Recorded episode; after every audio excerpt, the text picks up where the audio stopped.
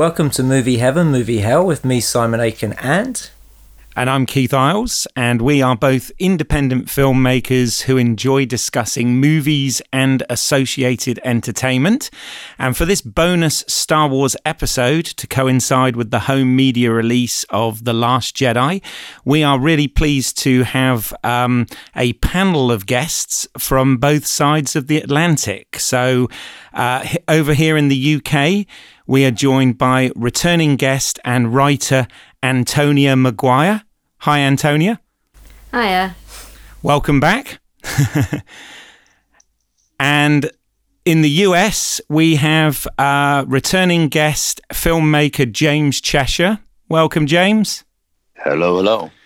Good to have you back. And for the first time on this podcast, I'm really pleased to welcome a good buddy of mine, uh, filmmaker, movie aficionado, and all round good guy, Dan Tomeo. Welcome to the show, Dan. Hey, thank you very much. Glad I can make it. I said I'd get you on at some point, yeah? Now, uh, obviously, Antonia and James have been on the uh, podcast before on other Star Wars episodes that we've done. Um, but, Dan, for our listeners, do you want to just tell us a little bit about yourself, what you do, and, uh, you know, your, your uh, relationship to the mighty franchise? Uh, yeah, I, uh, I, I'm, a, I'm a true born Floridian. I, I currently work for a, a, place here in Orlando that's run by a very large mouse, and uh, I, and for them I do uh, video production. So I'm I I am paid to do this as a as a career. Um, I did it once on the uh, production side, doing the editing and shooting, but now I'm more on the management side. So I've kind of seen both sides of it now. Um, and Star Wars to me has has been a part of my life since I was four years old, since I first saw it in 1977. So I'm uh, it's it's courses through my veins every day. Yes, as it does, and, and we, we all uh, we all went to the same film school together, and uh, we if if I remember right, we all bonded over Star Wars. Yeah, I mean, I don't want to age you guys or myself, but you realise it's been 22 years this summer since we yeah, did that first production. At time it was kind of weird. You were hanging out with me. hey, you could get arrested for that.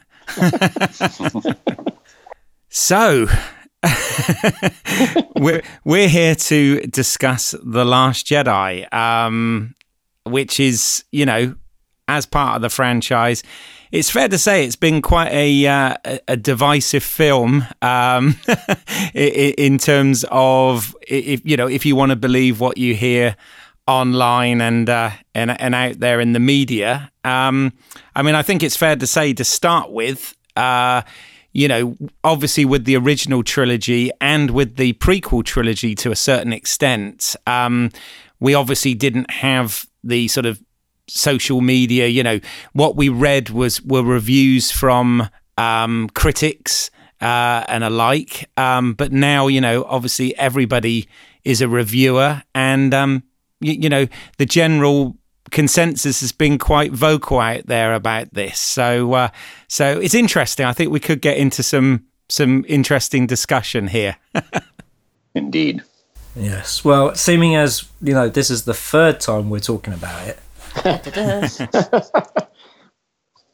I mean, I must admit, I didn't think we were going to go back to this well. I thought we were done with Star Wars for a while. Oh, Maybe... you're never, you're never done with Star Wars, come on. There's always something going on.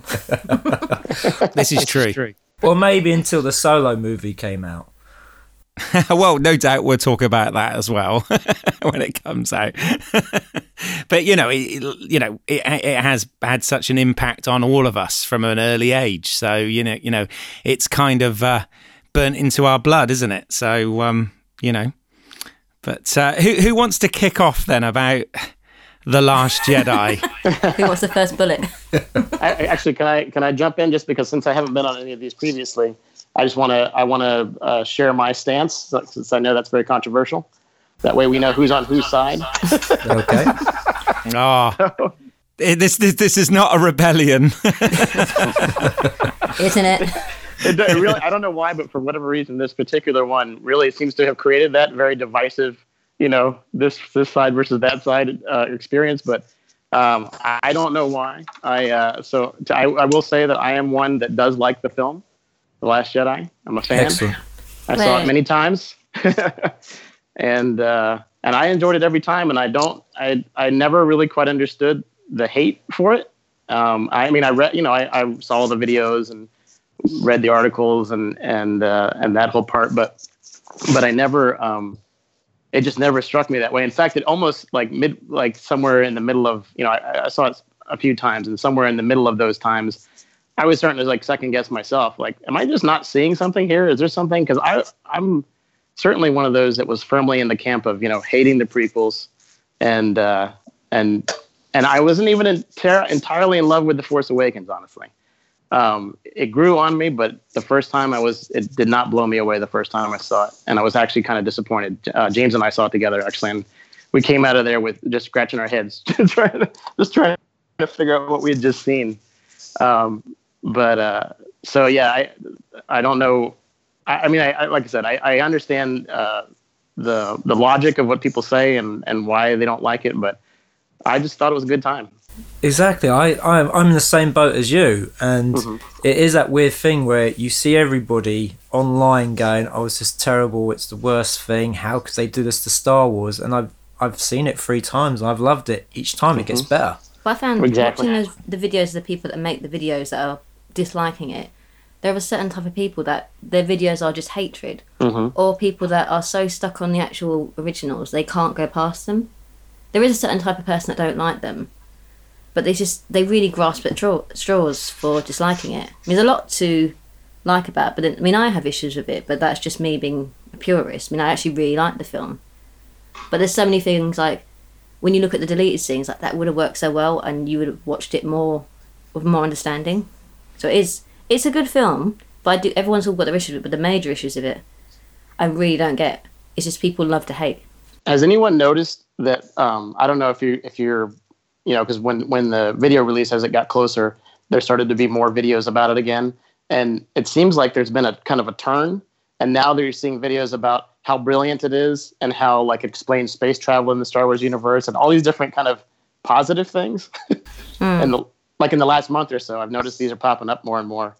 Um, this kind of like kind of retconning their ideas of of whether they liked it or not. You know. Well, I think there's been like an initial reaction to it. I think uh, I'm not quite sure what people were expecting. I mean, Well, there's it- always going to be a high expectation because you want it to be better, yeah, and because the films it's up against and what you want it to be. Because like we couldn't trust George Lucas much anymore because he wasn't really hitting the marks.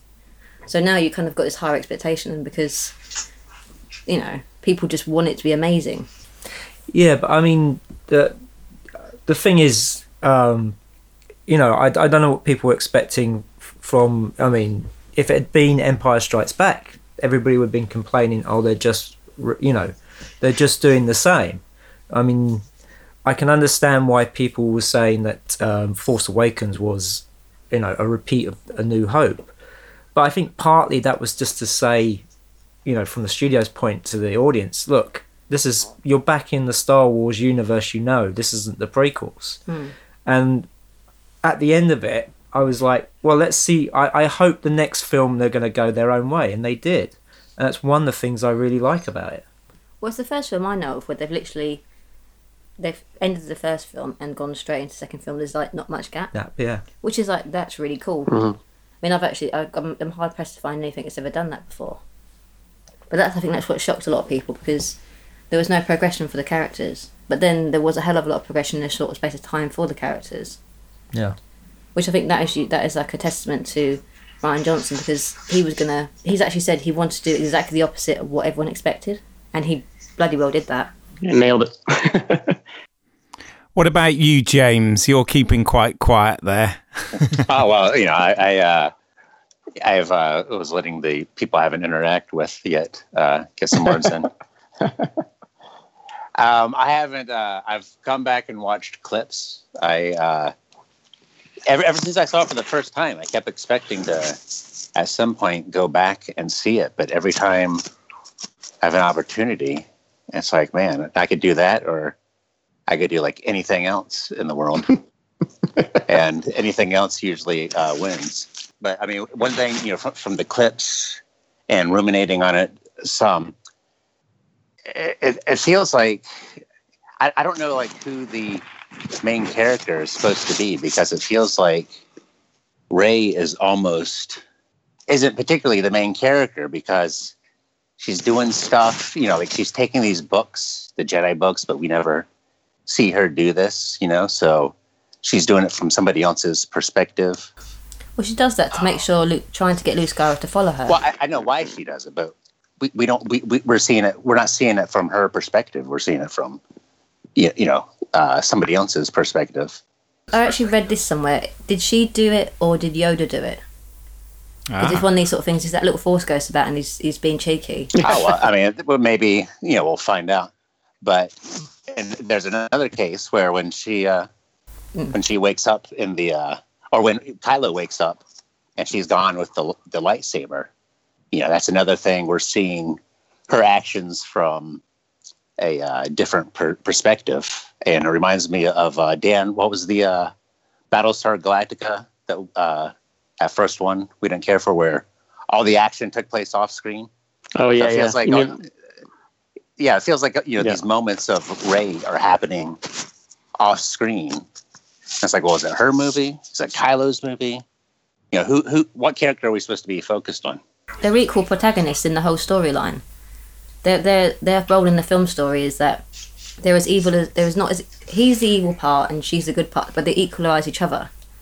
They're like a yin and yang thing, Yeah, and that's I, I what get- that's what has always I- been said by J.J. Abrams uh, and Rian Johnson. It, it, it seems that the fo- the focus to me seems uh, off a bit. Yeah, we can say the same for like Empire Strikes Back and um, like Return of the Jedi. Obviously, Luke was the main protagonist, but then he had all everyone else. And if you count up the screen time they shared, there wasn't a fair amount that it was shared out amongst. Like Return of the Jedi, you didn't see Luke Skywalker 15, 20 minutes, did you? Then he appears, and that's unusual. yeah? yeah. So I mean, it it's it's just the way they're playing it out. I mean, it is a film that um, it is a trilogy, and I'm I'm waiting for the last one to sort of fulfill what it's meant to be, which would be interesting. But Yeah.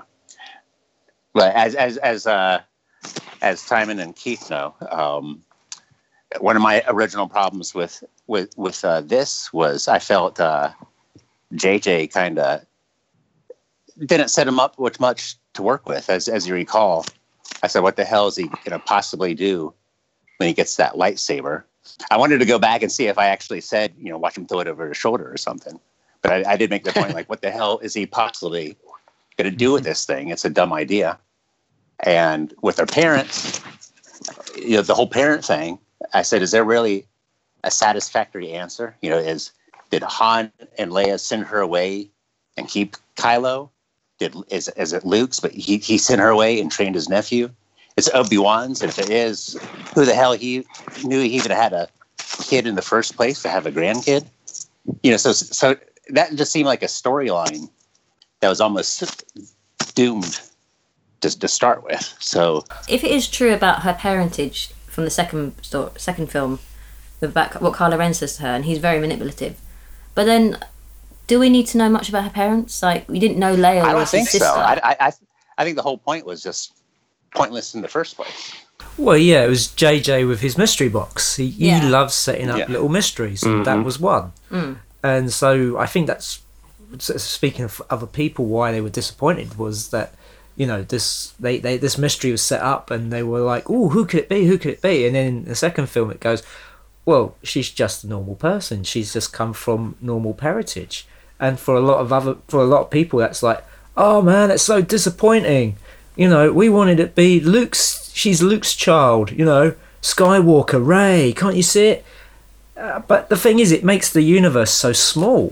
Hmm. The fact that hmm. all these stories are all Well, going to yeah, be about. I mean, we, we saw in the prequels tons of Jedi. So hmm. I don't even know where this idea came about. Like, oh, it's a Skywalker or, or nothing. I mean, that whole concept just seemed like, you know, where, where did that? It sounds like a straw man argument because there are tons of Jedi's in the prequels. So they all die, and then all of a sudden, only a Skywalker can be a, a, a, a Jedi. It, it doesn't make any sense. Well, and I also I was going to say I also think that there's a, a generational thing as far as you know which which generation grew up with the prequels as their as their series when they were young versus us who grew up with the originals. And in the originals, there was there was no explanation, like no explanation who the emperor was. We had no idea who that guy was. I've made He that point before. Like you just knew that he was a bad guy. He's a bad guy, exactly. And then, um, you know, parents weren't really a thing that we worried about until they became a thing. But it wasn't. It wasn't like we were dying to know who the parents were un- until they told us. You know, it wasn't like the you know, they were the kids were twins or, you know, until we found out that that uh, Darth Vader was the father. And even then, we weren't convinced.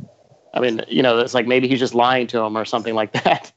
You know, an empire. And and I remember reading an article where George Lucas was told by a child psychologist that he had to in Return of the Jedi um, say definitively that Vader was his father, or else kids wouldn't believe it. I guess because kids would just think, oh, he's just being bad, he's lying. So he had to have that line specifically in there. Yes, Vader's your father, so that kids would understand it. But uh, but but then if you look into the prequels, now the prequels explain everything and go and give you all kinds of backstory, and you know not in a great way, obviously, but but they do, you know, put uh, connect all the dots, so to speak. So then that generation watching this movie is saying, hey, we're used to seeing all these little dots being connected, and you're not connecting our dots. What the heck? So that's what I feel like. I, go Do you know anyone that actually likes the prequels?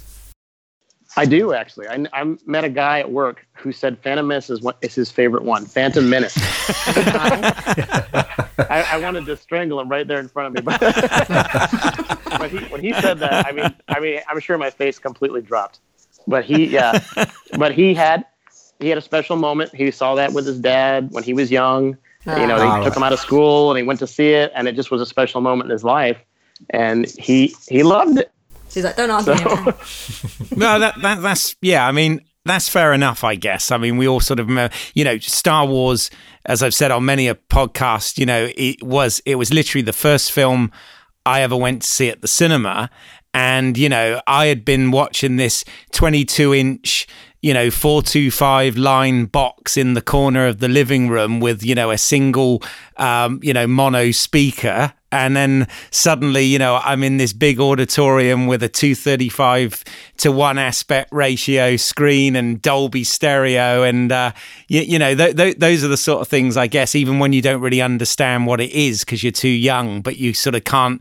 It, it, it's about the emotion and it's about the experience. So I, I kind of get that if somebody, you know, if, if if Phantom Menace, I feel very sorry for them if it was the first film they ever saw at the cinema. But I, but I also kind of understand, um, you know, why it might be special as as as a result of that. So you know, we, we have to all admit this, and we've covered this before in the last podcast. Like, we all watched The Phantom Menace with such high hope. I mean, I took my mum to the cinema to see it, and I watched it, and I was like, one eyebrow was up, and I was watching it, and then I think I watched it again on my own, and went back to the cinema, and I thought, I can, this is okay, I can deal with it. But then you see the flaws later on, and like I said before, this that film, it's it made so much money. It's actually in the history books making so much money. But it's so bad because we all went to cinema and that story about the guys that sat down in the cinema just see the trailer and then they walked out just to see the trailer. That's that's cemented in history, and I really hope that. I mean, I've got um, niece and nephew that actually really like the prequels, and that's Yeah. kind of annoying for me. But then it's touching at the same time because it's made for kids. I mean, they do. I genuinely think Zachary, my nephew, pres- prefers the originals Right. because you know they're much cooler. Yes. But he likes the like, Attack of the Clones because that's when the Jedi's throw down. They start, you know, fighting, and it's really action packed. I mean, Yeah, it's just all the politics stuff and it goes was- over my head. I Yeah. I understand politics relatively and you know that sort of stuff, but even I'm like, what? What trade federation? Yeah. What? Yeah. It doesn't. It. I think George Lucas really missed the mark on so many things because, like, it was all left ambiguous for so long, and then he came in and he just threw it all in at once, and it just no one questioned him. And that's really annoying. I saw a video where they they talked about him and what stage he was in his life. So when he made the original Star Wars, he was an independent filmmaker. He was like you know scruffy, you know, go getter, trying to get his films made. By mm. the time the prequels came along, he was the CEO of a massive company, mm. And hence, and it, it kind of shows. I mean, how many meetings are there in the, in the Phantom Menace? How many people were sitting down around tables? Because that was his life The war at that time. daily life. Negotiations won't be swift. Yes. I have a bad well, and that's the other about thing is is uh, you know as a hungry filmmaker, you know, and as someone who had who had no proven record at the time, there's people that are going to come along and they're going to say no.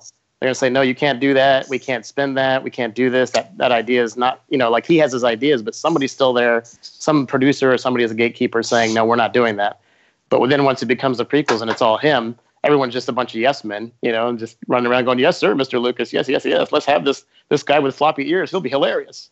You know, and that Well, that, that, that, that's that's kind of one of my theories. Actually, I always say about Star Wars. I mean, for me, New Hope and The Empire Strikes Back. I can never sort of make up my mind which one I love more because because I love them both greatly. And um, you know, obviously, I think I always think the big un- unsung hero is Gary Kurtz because Gary Kurtz produced those two films, and you, you, you know, from what I understand, challenged Lucas about quite a lot of things, and had very different ideas about where Return or Revenge of the Jedi, as it was then, should go. Um, hence, why he wasn't involved in that project, and I and I've always thought that shows because you know I've always had much as I still love Jedi because I was a kid, you know, but um, you, you know, I, I have various issues with that. And you know, when we had Rick McCallum on the prequels, he was a bit like you've just described, a yes man. And, you know, George had absolutely 100% creative control over everything, which, you know, is good for some things. I, I never want to slag George because he created, you know, he made me the person I am today. But at the same time, you know, he has made some bad choices as well, as, as, as we all agree, I think. So, you know, but uh, I, you know, I always have that theory about, you know, the producer um, has a lot to do with it, and Gary Kurtz for sure. I will say this though, um, you do realise from like, like you do sort of see from the new ones they're making, like the Force Awakens, everyone that's making all the new Star Wars, they're major, major fans, and they really want to protect the you know mythology and the history. Like me and Simon have watched um, the new Rebel series, and I've watched a bit of the um, the Clone Wars, and they they really are like passionate what they do, and they they are they're like they're like nerds like the rest of you guys, like not a nerd, but they really like you guys. They they really want to keep the mythology alive, and they're not Yes. just in it for money. They're not just they're not doing it for their own um, ego. I'm not saying George Lucas did, but then it was kind of like you could see from the was it the extra footage on the DVDs that you got for the documentaries. George Lucas, he it, it was, he sat back and he's talking like this, and he's re- he's really not there. Yeah. I remember thinking, you're George Lucas, all the mystique around it, and you're thinking, you're really not the guy I thought you were. But in this one, I'm kind of I'm glad they've they've they really do. Everyone is so involved with this. The new ones that they really do have a love for it. They're a super nerds. Yeah. No, I, I agree entirely with you there, Antonio. In fact, um, that's that's a really interesting point because here's here's what I think, and uh, you know I have quite strong views on this. Um, I actually think Dave Filoni, who is the guy behind uh, the Rebels series and and obviously was the Clone Wars. You see, I think he should be, from a creative standpoint, um, running that side of Lucasfilm. Well, the- you know, the whole side, I, I yeah. have. Well, I have ev- I have every respect for Kathleen Kennedy Oh. and you know her career, her work with her husband Frank Marshall, and all the work she's done for um, you know Spielberg, etc. But I've seen her interviewed a few times, and what I don't get from her um, is the the only the only comparison I can kind of give it is, you know, everybody thinks that the it's a general consensus that the Marvel Cinematic Universe, uh, you know, another Disney property, um, is quite consistent and and generally really good you know the films and shows and everything that they're that they're putting out. And when you listen to Kevin Feige you know that guy is a you know total comic fanboy He's and a bona fide obviously nerd. We know that. Yes, a- absolutely. And and I think Dave Filoni is that kind of bona fide nerd as well. And uh, you know, when it comes to Star Wars, and and I honestly think that uh, you, you know. We, we know he does Rebels and he's done a great job of that. I wish he was more involved in the in the live action side of of, of the Star Wars franchise. I really like Kathleen Kennedy. Like it wasn't until today because Simon was saying that, and he meant he mentioned someone might bring up that she's they're anti her. But I was like, what? Why? And you look at what she's done. Fair enough, she's not the forefront of anything, and she's actually never wanted to be. Like I watched an interview, and she's saying she never wanted to be in the forefront. She's always wanted to be behind. She's a producer. She's an executive producer, and she's always been the woman that's she's like the person you want on board. And I think she's the best person for the job because she's never going to be the one in. She is in charge, but she's hiring the right people, and like she will fire the people that aren't right, and you can see that for a fact. Well, yeah, abs- absolutely. She I was going to say nerd. that. I mean, Kevin Feige. He, yes, he does great interviews, and he's he looks like he's a man. He's a nerd, but then he's made some bad mistakes, man. He's not the guy you think he is. He is good at what he's doing, but he's got people behind him. I mean, he's listening to the Marvel people. I the thing. And she, she's listening to. She's the one who kept um, Kevin Feige, not Kevin Feige, um, Dave Filoni on, because he he he did Clone Wars, the series, and she could easily gone go because you know you're part of the old crew, but she kept him on, and he's like an advisor now, from what I can know. So I think she is doing a really good job, but she is getting a lot of flack, which I don't really understand why she's getting such flack for it. Because fair enough, she hasn't got the nerdy chops, but she is an amazing producer, and the things she's done, like you read the list, and it'll make your eyes weep because what woman or what man has done that with such consistency over the years? And you haven't heard her name because until now, she's been doing all this, and you don't know anything about her. I'm getting quite emotional. But um, I do really like the way she's doing it because, you know, she said in an interview she wanted to have a mixed group of people, like male, female, different races, different castes, different cultures. It's all intermixed, like it's not just one thing. And she's she does listen to people. That's the thing. And I think like it- Kevin Feige, he probably does listen to people, but that's a universe that actually has a lot behind it, like the Marvel um, comics. There's so many of them, so he's cherry picking everything. Yeah. he's, he's made some bad mistakes. Can I just add something as well about the uh, Marvel Cinematic Universe? That since it's since uh, Iron Man and the introduction of trying to get the Avengers together, they've there's always been this aim, and that's been Avengers Infinity War. Yeah. So there's always been this goal at the end of the, the tunnel. The the thing about the cinema about Star Wars is is that they're doing two s- different things. They're doing the the the main uh, trilogy, and then they're doing all the side projects. So, you know, quality wise, they are going to be different. The it's not going to be as consistent because there isn't that common goal at the end of it. I mean, asking you guys, do you know any other universe like Star Wars that has this same universe? Like, can anyone name anything? Star Trek. Yeah, but that's like, ugh. Because What? they they, they There's no re- fandom. That's all. no, but they've rebooted themselves and gone. We're ignore this. Okay, we we can't do any more with this sort of universe of Star Trek. We're going to make it go in an alternative universe. Everyone's young and pretty and hot. These are the hot actors we're going to use. Boom, and it's just they. It's what are they doing? Because they they don't know really. They don't have a goal. Because like, was it Into Darkness? No, it's not like um, Wrath of Khan. Yes, it is. You kept saying it's not like Wrath of Khan, and we're like, it's Wrath of Khan. Then they have Discovery. Oh, this is um, it's all gonna it's all gonna relate. No, it's not. You just made this up. This isn't even in the storyline of the timeline. So they're making up as they go along. I mean, it's got nerds up in arms, but they're just happy that Star Trek's still out there.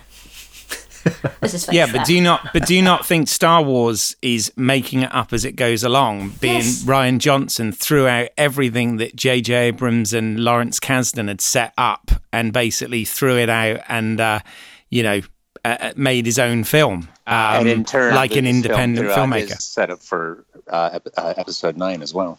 Yeah, admittedly, like they're cherry picking all the ex- um, was it the Legend universe, the expanded universe, now Legend.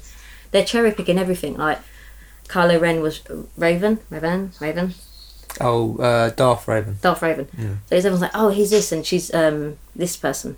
But they are cherry picking whatever they want, which is it's got fans up in arms, but then fans are fine. But it's it, it is really hard to sort of measure Star Wars against anything else because there isn't anything else quite like it. Like, come on, fa- face it, they they they said we're finished making Star Wars films um, for the prequels. Now they started making them again, and they do, they are making up as they go along. Fair enough, and you can say it's a marketing spin thing. But they are, I think they're doing quite a good job with it at the moment. Like I have complete faith in them. I mean, I don't know what Rian Johnson's going to do with the new trilogy he's doing and how the new solo film's going to do. And if they do the new um, Obi Wan Kenobi film, Ben Kenobi. well, I mean, I mean, it it is a fact that the last three projects have, uh, you know, had um, director changes during them. You know, we've had this with Rogue One.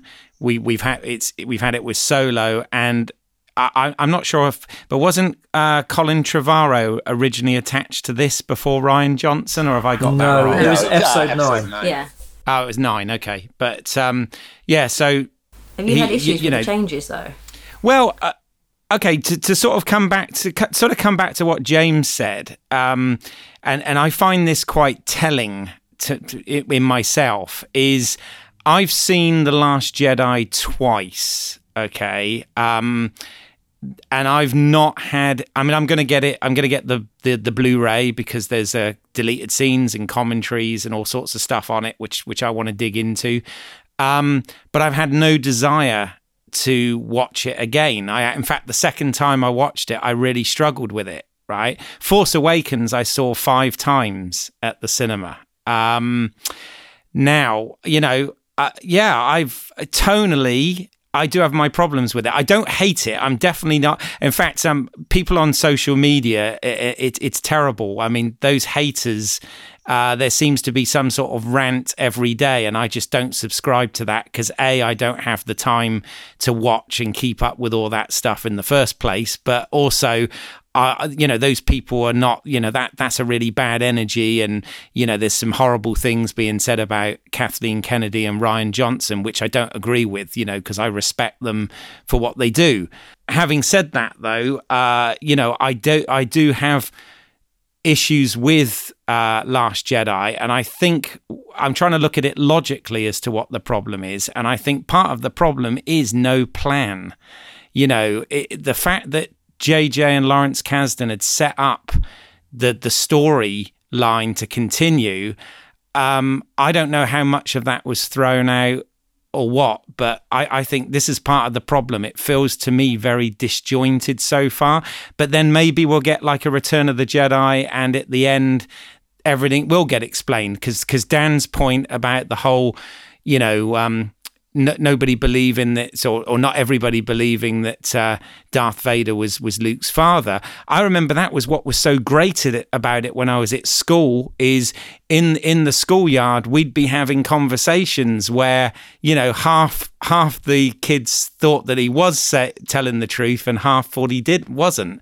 And you know that's a good point that we didn't know all the answers until the third film. So hopefully JJ is now when and the next one going to give us all the answers, I guess. But um, yeah, I, you know, it, it, it didn't have the watch appeal that I was hoping it would have, and and I'm I'm sad about that because you know I want to love everything because it's Star Wars, but I actually prefer Rebels over over the latest film.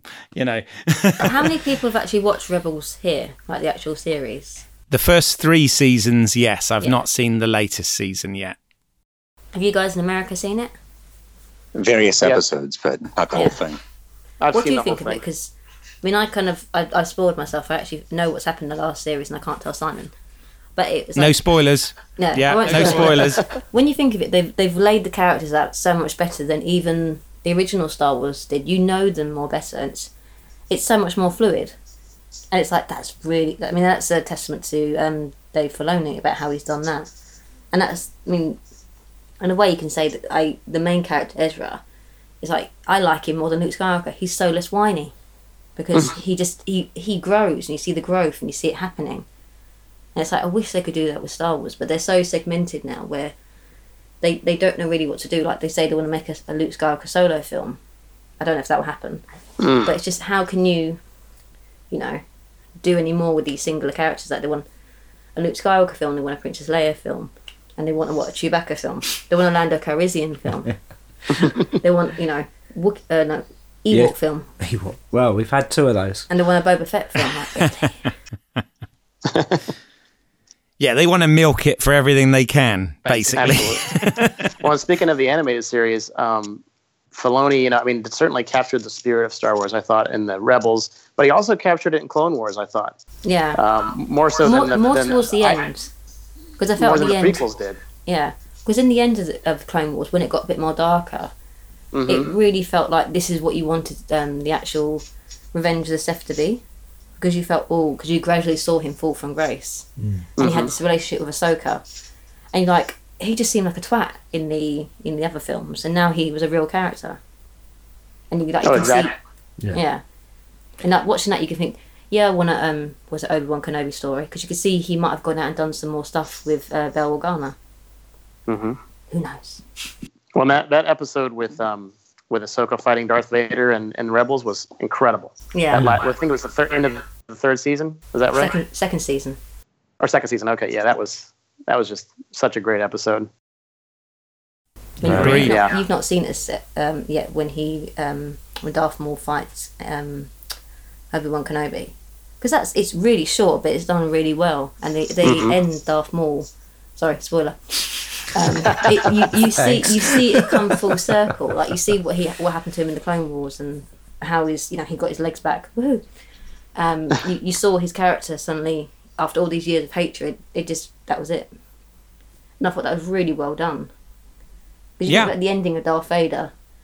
Yeah, that was it. Like he Hmm. saved his son. That was it. He didn't say sorry for shit, and that was it. No, I mean this, this is this is this is my point exactly. You know, Dave Filoni, there's no doubt about it, has done an absolutely him and his team have done an absolutely amazing job with, you know, first Clone Wars and and and now Rebels, right?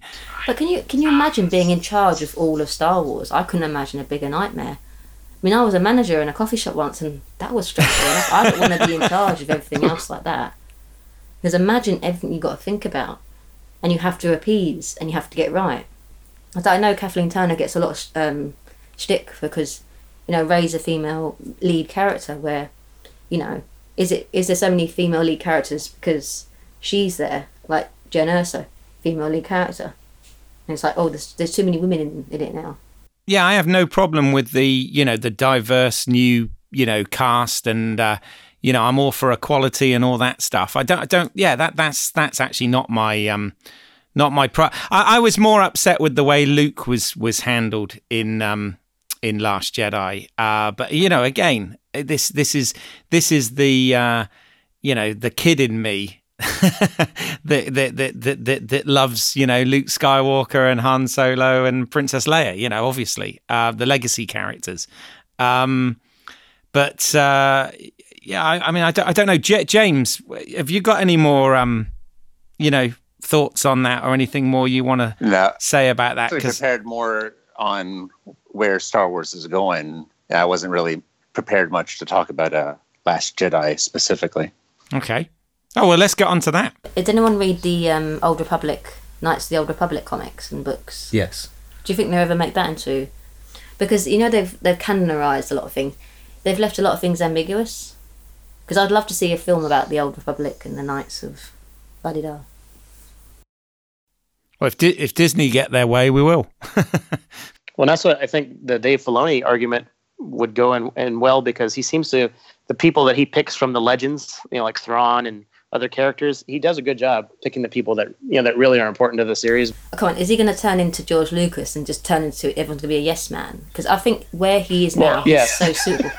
Because he has he. I mean, I'm sorry. I mean, I can Google it now, but I don't know him doing any feature films. I mean, he's done a lot of the you know comic the series and stuff, but has he done a feature film?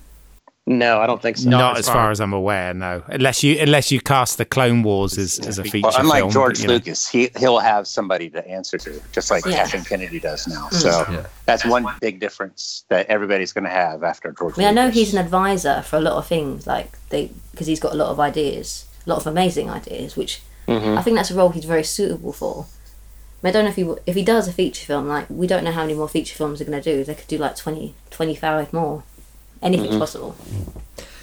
But uh, so, James, what was your thoughts on the where Star Wars is going? I'm curious to know. Okay, well, a few things. It's it's kind of like a few puzzle pieces that seem to be forming a different picture. Right.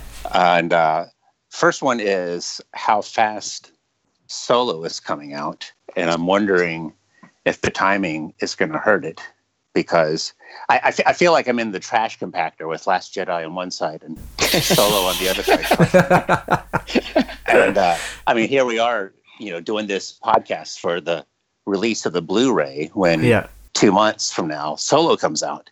I wonder if, like, you know, the ca- if casual viewers are going to be like, "Oh, a Star Wars movie? Didn't wasn't there just a Star Wars movie? Isn't you know?" And get confused and not want to see it, or you know, think it's you know they've already seen it or whatever. So I'm wondering if uh, the closeness of this is going to hurt it. Uh, although there's another section of people saying it's intentional that you know there's that, that other side that says Solo is so bad that uh, they almost want to bury it on purpose. But I find that one hard to believe. Mm. Yeah, at the end of the day, they want to make as much money as possible. So uh, burying it in the summer season uh, doesn't seem like a good place. I, I must admit, I'm with you on the the release date. Um, the one thing I was enjoying about the uh, release schedule they had so far was that you know every Christmas you had a Star Wars film to look forward Yeah. to. So that for Solo to be coming out so soon, it's like, hmm, yeah, Yeah, agreed. Uh, yeah, and Agreed. wasn't it supposed to be like ever since Phantom Menace or uh, Force Awakens, the orig- original intention was May, and then they keep getting pushed back. But now we already heard Episode Nine's pushed back to December. So why not just leave Solo until December? Like, why try to? You know, I mean, they apparently they just finished uh, reshoots last month. You know, why rush this thing out? Why not say, okay, you know, as, as everybody knows, we had a big shakeup here. We have to delay it. It's going to come out around Christmas. It just, uh, you know, seems odd to me. No, I agree. I, I would prefer to have it for Christmas, actually. well, I think the thing is that they're, they're doing it in with the calendar of the Marvel films now, aren't they? Because it Well, seems to you know, be mul- like multiple Mar- Marvel films come out a year, so yeah. I mean, that I think be that they're trying to sort of of get that same one. rhythm going, aren't they? They don't want to muck up because let's face it, it's connected with Disney. Um, Star Wars and Marvel, they're connected. So every bit in the calendar has to be different. So they like, was it um, when they do the calendar for the the year when they do their Disney comic whatever Yeah. thing, they show you the calendar for the years and it's chocker. So to fit everything in, sometimes they've got to squeeze it in and finish it quickly, or they've got to um, um, lengthen it out. I mean, I mean, I don't know how they operate and how the marketing schemes work because what the big film this year is Infinity War, so th- there's, they can never compete with that. Does anyone else find it uh, interesting that out of all the announcements they've been making so far, the one announcement they haven't made is what movie is coming after Episode Nine? I mean, Bob Iger's always is already on record saying a Star Wars movie is coming out once per year until you know for you know until like at the 2030s. like ten years, yeah, or something. Yeah. So, uh, so why haven't we heard anything about the next movie yet? I mean, they've announced full, uh, Rogue One way in advance. They announced Solo way in advance. We haven't heard anything about this. Uh, what follows Episode Nine? Yeah, but I'm, I'm making the assumption it's going to be the Rian Johnson sort of trilogy that he's doing because he's making his own trilogy and they're starting filming. I think probably May. But initially, it was supposed to be Saga Anthology, Saga Anthology. So if Rian Johnson's comes out, which I'm still not 100, percent I, I, I, I'm still not positive that that's actually coming out because again, it's funny how they made an announcement saying, "Hey, we're starting," even though it was an, a non-announcement that happened just in time for you know the Blu-ray release. As I said last time, the announcement like, "Hey, we're giving Rian Johnson his own trilogy," was just in time for the Last Jedi theatrical release. And you'll see there's tons of videos saying, "Wow, if they're already giving him his own trilogy, this must be good." So I'm convinced that that's the reason they made the initial announcement. I'm convinced that that's why they're making this non-announcement now. Like, hey, we're start we're starting. Oh, with what? Oh, uh, I guess writing a script, maybe. Like, who knows? Yeah, but he was he was recently at the Empire Awards and he won an award there, and he said, "Well, I'm gonna have a little break now, and then I'm gonna go start on my net project, and you know, he's that's gonna be my next big thing for the few years." And he's not gonna reveal everything because it's all probably gonna be sorted out. I mean, because that's gonna be, um, what after the the, the next uh, Star Wars film, and it might be taking place after in a different universe. I mean, we don't know what they're doing, but And as far as I know and what I read, it's still going ahead. But then they're very cloak and dagger about it, aren't they? Really. I mean, Yeah. yeah. And I'm, I'm kind of glad about that. I believe that Rian Johnson won once uh, once it's actually in production. Yeah. I mean, from what I read, it's definitely going ahead. But you never know too much about things that are going forward anyway.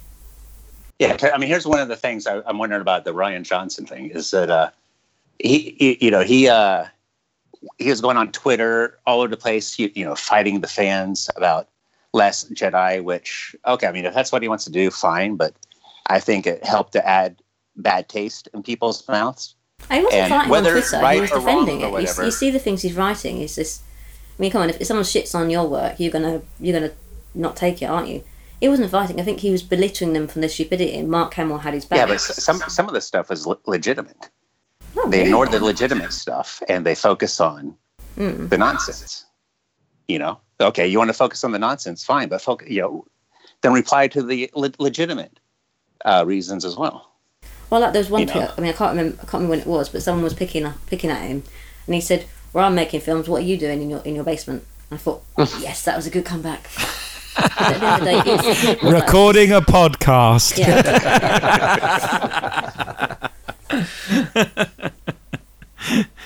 That is a very good comeback, actually. I like I mean, that. I know Kathleen, Kathleen Kennedy said that she is going to have a female director, and I was thinking about it today.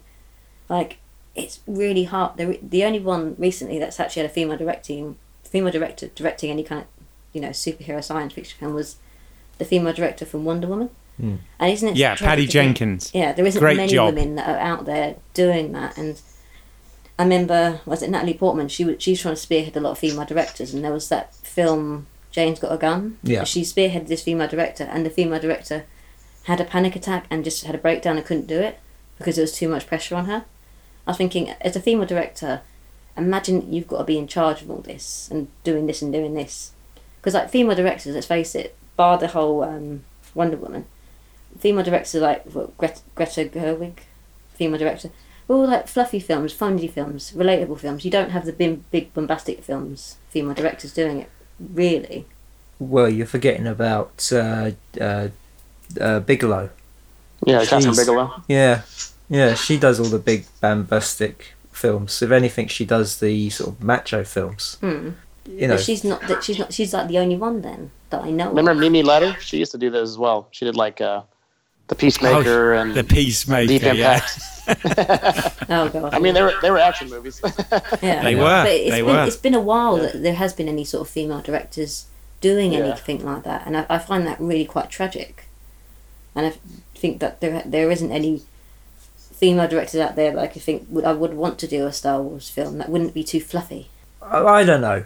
I, I, I- I kind of dis- I disagree with you. I mean, I'm, I'm sure there's a lot of female directors out there as well as male directors who would love to give it a go. Yeah. Uh, yeah, you, you are right. It would be a lot of pressure because there's a lot of there's a lot riding on it.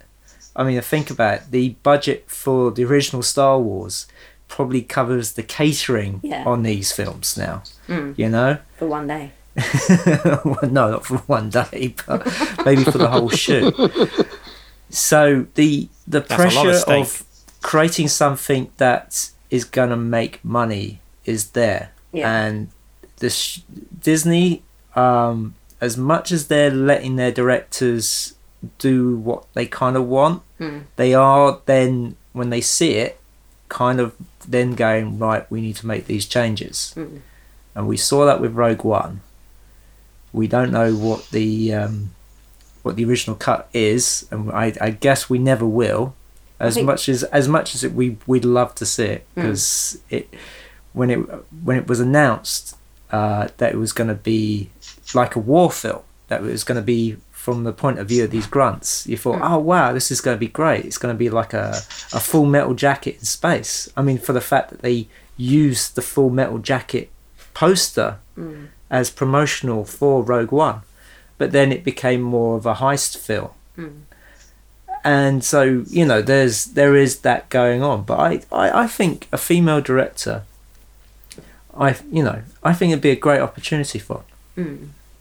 Yeah, I, I, I don't. Again, I- for my, I don't think the the the gender really matters as long as it's you know whoever's directing it. Um, you, you know, stays true to what Star Wars is, and you, you know, and the creatives behind it, and the writers, and all that, kind of have some sort of uh, you, you know voice in that. Um, but uh, the the dots need to be connected, and, and the and the tone needs to be maintained. And uh, I think you know, I don't know. For for me, um, episode nine has got a little bit of course correcting to do to get there. But um, but but you know, we're, we're not there yet, are we? Last Jedi, did nothing you wanted. I mean, you could sort of make you might have made you sit there and go, what? But it did nothing you expected. Like when you saw Snoke being killed, you're like, you what? But then, it's like I've said this before, you now have uh, like a fully rounded baddie that is, you know, he's not he's not the best baddie, but you're seeing him be created more so. Uh, but he's not, you know, we don't know what he's going to do next, which is really quite interesting because you never saw that with Darth Vader. He went from whiny little kid to going no, and then he saw Darth Vader. totally agree.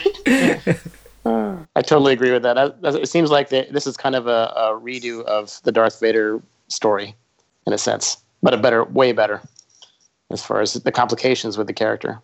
Yeah. I, I, I must admit I'm kind of worried about episode nine because as as you said Keith about there's going to be a lot of course correcting done in it. I I I think and, and uh, Abrams isn't known, I'm sorry uh, Abrams yeah. isn't known for uh, wrapping things up well either. Yeah, I've, I've seen yeah. a really funny meme. So, um, it's a picture of Kathleen Kennedy. I think it's like at one of their shows when she's shaking his hand, and it's they've meaned it in saying it's your shit to sort out now. And she's shaking his hand, and someone put words below it like Yeah. he's got to fix it all together. Which I think that's that's, for, that's uh, kind of not uh, Abraham Jake Force J.J. Awakens. Thing, because he's what was it um Cloverfield. We don't know what's going on with that at the moment. oh the the Cloverfield uh, films. Yeah, so Cloverfield, you attend Cloverfield Lane, then Cloverfield Clover- Paradox. Yeah. and it doesn't make any sense. And you think it wouldn't be that hard to make it connect, but they've really messed it up. Well, the problem was connecting it. Yeah. They should have been just separate stories. Mm. Yes, for they a science initially fiction were. film, yeah. Yeah. for a science fiction film, you thought there's one thing you got to do. You got to make the baddies real and make people real, and they didn't. They've not. They've just not. I thought that's the easiest thing to do in science fiction. You just make that happen. But no. What I wanted to say was that um, I do feel like what was set up by Rian Johnson is is going to be undone, Mm. and I, I think that's going to be a shame because I, I, I quite liked where he left it, you know, and I I was How do you mean undone? Well, because uh, you know, as as we said, you know, the stuff that J.J. Abrahams was setting up in the first one was thrown out by Rian Johnson, and then the stuff that Rian Johnson wanted for uh, Episode Nine has been thrown out by J.J. Abrams. So Where have you read that? I I have read it. I haven't read it. I'm argumentative here. No, but we don't know the, the schematics of what was thrown out and what was kept. I mean, to the day we die, we're never going to sit in these board meetings and see the ideas that were hashed out and then flushed out. So, you mean, it, I think we can hazard some good guesses. I mean, for the fact that the the whole mystery of Rey's parents Mm. was thrown out in Episode Eight. And the lightsaber was literally thrown out. Now, yeah. Yeah. So episode nine, it would be well. Actually, Ray is the the child of of a Skywalker or a Solo, or you know. well, I think they, they uh, was it um, Daisy Ridley said in an interview, she's sort of gone on record saying, oh, I thought they explained that about her parents. Like, basically, because they don't explain her parents, that's the explanation. She doesn't have any parents. She was abandoned. That's the only explanation I think you need. Yeah, I know, but because it, you can I mean you can you can analyze the whole film and saying well she's got a was it a rebel doll she's made by hand how the hell did she get that She's on a city that was you know where they used to crash land all the the broken Death Stars and the scavengers used to go and scavenge it's like she was she was left for trash basically no, no, I don't think that's what happened on that planet. no no because that was a planet that there was a there was a battle There was a battle. But there was yes. an original scene on the artwork of the book, which I've got right behind me, like there, where they originally they had a Death Star that was going to crash land into the planet, which was basically going to be like it's the trash planet. Oh, right. But there was a battle there, and there's this whole history of Palpatine having connections there. Is she his granddaughter? Who gives a crap? It's just there's all this sort of stuff that because like she's actually said, it, oh, it was all explained because it wasn't explained because you don't need to know. And there was so much pressure on it, like because they Wow. wanted to know. Yeah, I mean, there's a there's a lot that hasn't been explained. Like, for example, you know, the whole lightsaber thing is is just not. It, it, that's just been ignored. I mean, that literally has been thrown off the cliff, like he did. You know, so um, because Maz Maz says in the film beforehand that um, you know that's that there's there's a story behind that, and there is obviously because how the hell did she get it? Um, but whether or not that's ever that's going to be in some book or comic probably now. You Yeah, know exactly. I mean I, I think it's okay to let the director if it's a side film if it's one of the anthology films you, you know they're they're individual films and i think that's fine. But when it's part of the saga when it's part of a trilogy when it i think that there needs to be some arc and consistency across the films. And you, you, you know I, I i don't know i just Why do that? Because they didn't have it in the originals or the prequels. So carry on with the theme. There isn't a consistency to it. And there's, there, you can't name a film that has a trilogy of consistency. Was it Indiana Jones? What was consistent? well they were all individual stories He had a hat. weren't they yeah But it's they, like there they were wasn't, a, there wasn't a stories with continuation of the stories. They were their own individual things. So to, to say a trilogy should have some lineage and connection is it's that's a that's a, you know Well, that's this. the idea of a trilogy. Otherwise, it's Yeah, but just I can't. three It's not the standalone Godfather. films. Was that how did that connect to each other? There wasn't much of a connection. You say, yes, it's got some of the same characters and the children, the grandchildren, la di da. I can't name for the life of me a trilogy that has this sort of what you want, all these connecting things to it. I mean, they're trying their best, but like I said, it's you've got a bunch of people that are like they're watching it too closely, which is you know I'm one of them. I probably do watch it too closely, but I'm fine, but they shouldn't set up things that are meant to be answered in the next movie if they're not going to take Yeah, it. but then it know, is a deal with it as a it could get standalone, standalone story. Yeah. I mean, let's face the fact, George Lucas didn't make out for Princess Leia and Luke Skywalker to be siblings. I mean, that was he- Exactly. he, can lie he can lie for his teeth for it, but come on, he there was in in Empire Strikes there's a, there's a deleted scene where it got a little bit freaky. That was like, oh god, and I thank God they didn't put that in, but that was just to save time. But there's a he he can say whatever he wants, but he did not have this whole universe planned out. Whatever he says.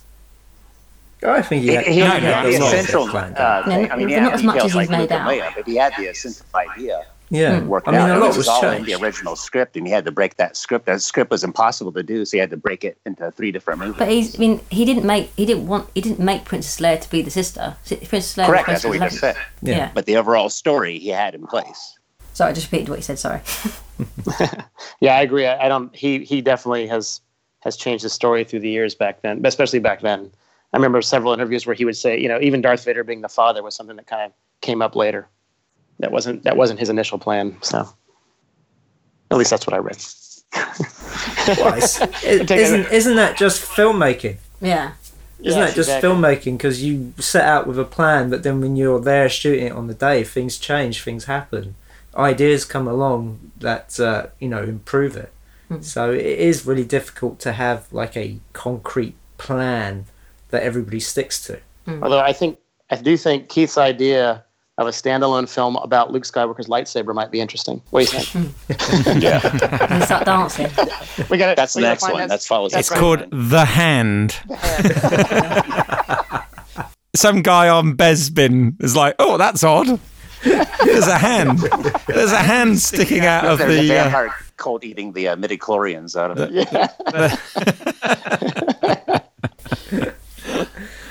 Well, yeah. oh, Have you guys heard any of the uh, announcements for the Star Wars land that's coming?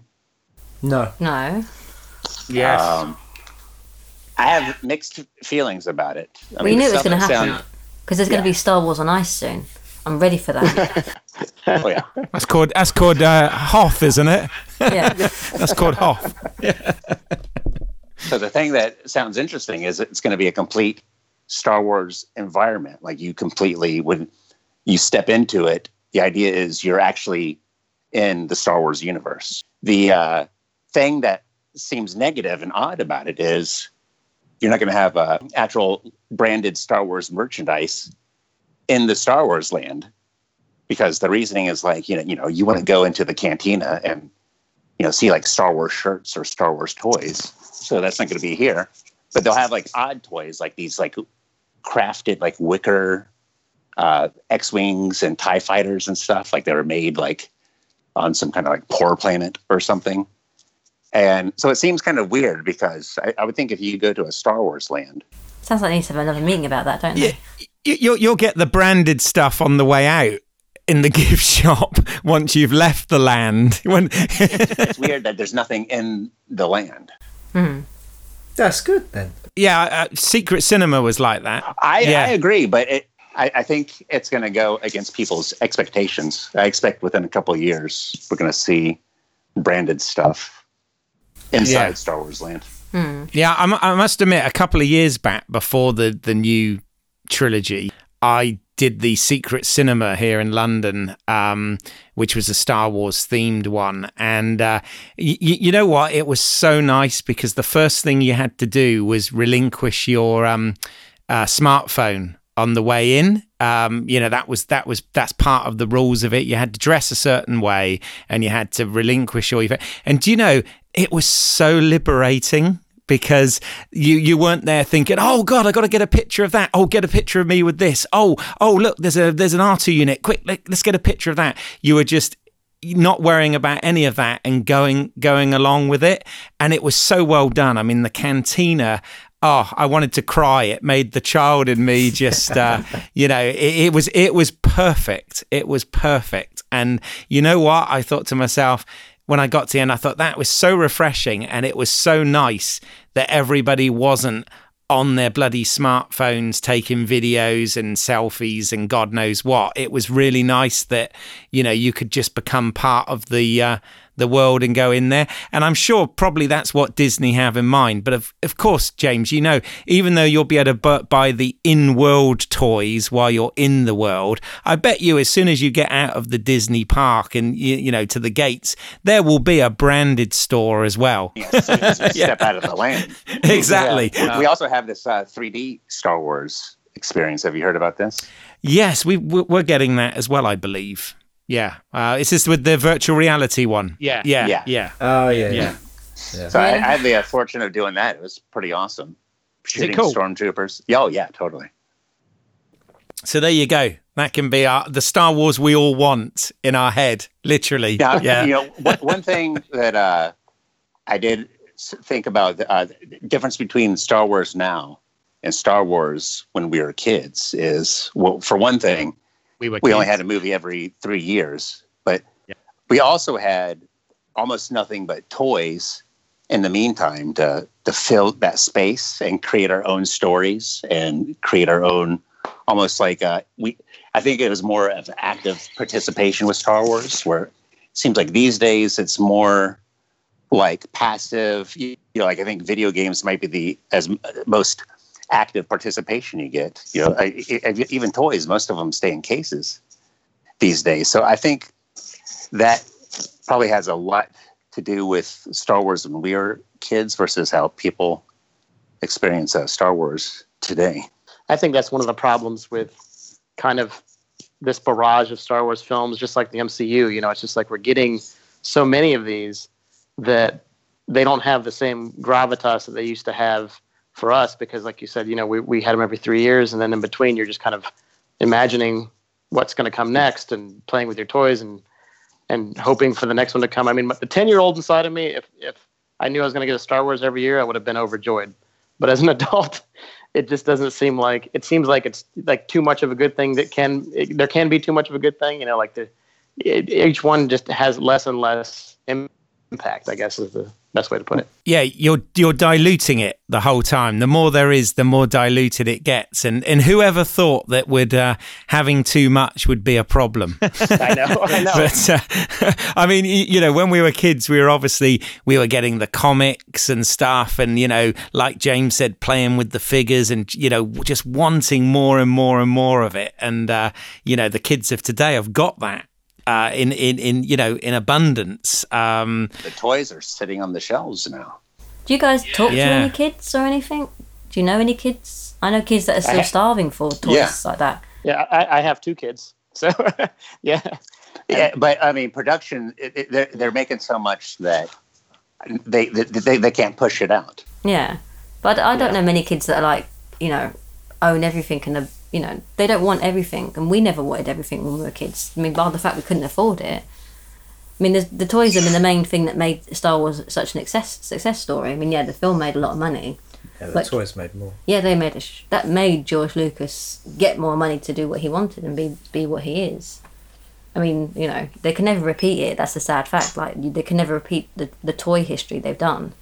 I mean, even the toys nowadays. I mean, kids play with toys, but not as much as they did because a lot of them are on computer games, which is kind of sad. Agreed. Yeah. Yeah, yeah. That's exactly what they are. I mean, the other the other thing about Star Wars now is they, so they've got rid of the Legends universe and they're cherry picking what they want, but they're not releasing as many books as they did a year. I think, so they're releasing books like Canto Bight and uh, the Bloodline trilogy and what was the other trilogy they've done recently? It was the one that took place afterwards. My brain's just gone for it, but um, yeah, they- they're not being as you know as releasing any as much books because they're being very strict with the history now. Which I think that's Yeah, nice, yeah, but Pablo kind of like it's- Delgado or whatever his name is. What you want to know? Well, yes and no. I mean, it did get to a point where there was so many books you just couldn't Yeah. read them all. Yeah, but the thing is, because they're making up the history of the go on, and they want this, the timeline to fix, and they don't want to give too much away, and yeah, because where the other ones they could do, they basically do whatever they wanted Yeah. to a degree. But then there was a whole gap between films. I mean, Mm. that the books filled in Yeah. what the films because there was no films being made at that point when a lot of the books came out. Yeah, it's like So- Shadow of the Empire was they did that in between Empire and Return of the Jedi. They made a book, they made a computer game, they made a graphic novel. Yeah. They even did make toys. Yes, they did. were for grown ups. Let's be fair. Just play with it. But um, yeah. I mean, I, I can say for the moment they're not doing as much as they were, but then they're doing more than they were. So it's it's it it's it, they. I don't think they have a plan, but then you you can't knock them for that because the the way the world works nowadays, everything is so immediate and ev- everything's kind of fad related. It's like they've got all these little games on your phone for Star Wars, and you played them.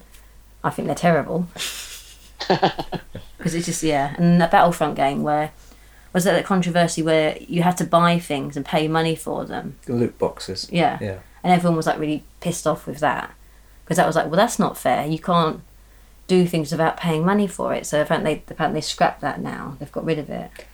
Um, I don't know if they. I don't think they got rid of it. Yeah, Uh, I think it, it affected sales of the games because a lot of people weren't buying it. But yeah. But it was. I mean, seeing the, how it was done, the stories they had of it, it was it looked bloody good. Well, the the problem is is that it comes Battlefront Two comes from a game that they made like over what twenty years ago, or when the prequels came out, which was far better. You could jump into ships, you could battle. Uh, in you know the original trilogy, the prequel trilogy, it was it was a lot more immersive. Uh, you know, you have different ways of playing it, but this one it just seemed to be multiplayer. There wasn't really a, a, a like a solo game to it. They did it for the second one, hmm. but again, it wasn't. It, you could complete it in a couple of hours, and so it, you know that kind of diluted the gameplay. It, you know, apart from the multiplayer, if that's your thing, it's great. But if it's hmm. not, then you know the the game didn't didn't have longevity. You hmm. only play it for a short while, and then you know when another game comes along, you you know drop it and that's it.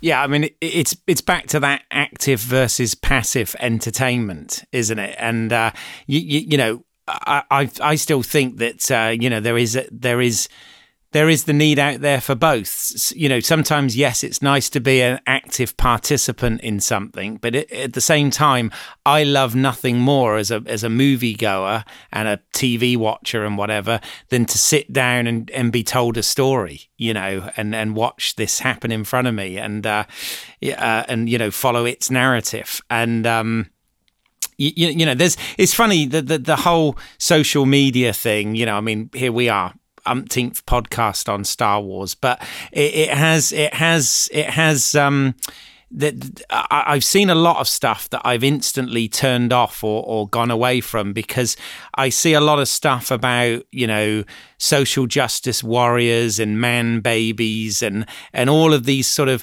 societal things coming into it, which which I guess you know happens. But the the thing is.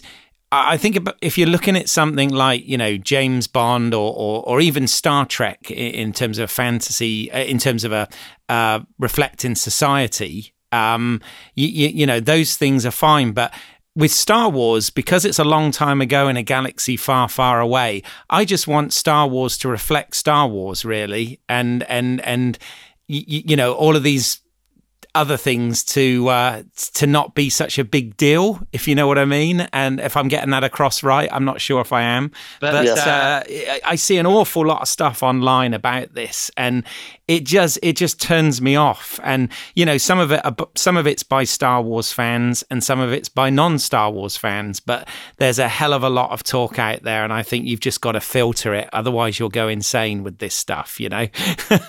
That's true of social media. Yeah. It is. It is. But I mean, do you, do, do you guys agree with this whole, um, y- you know, Star Wars must reflect society No, not at all.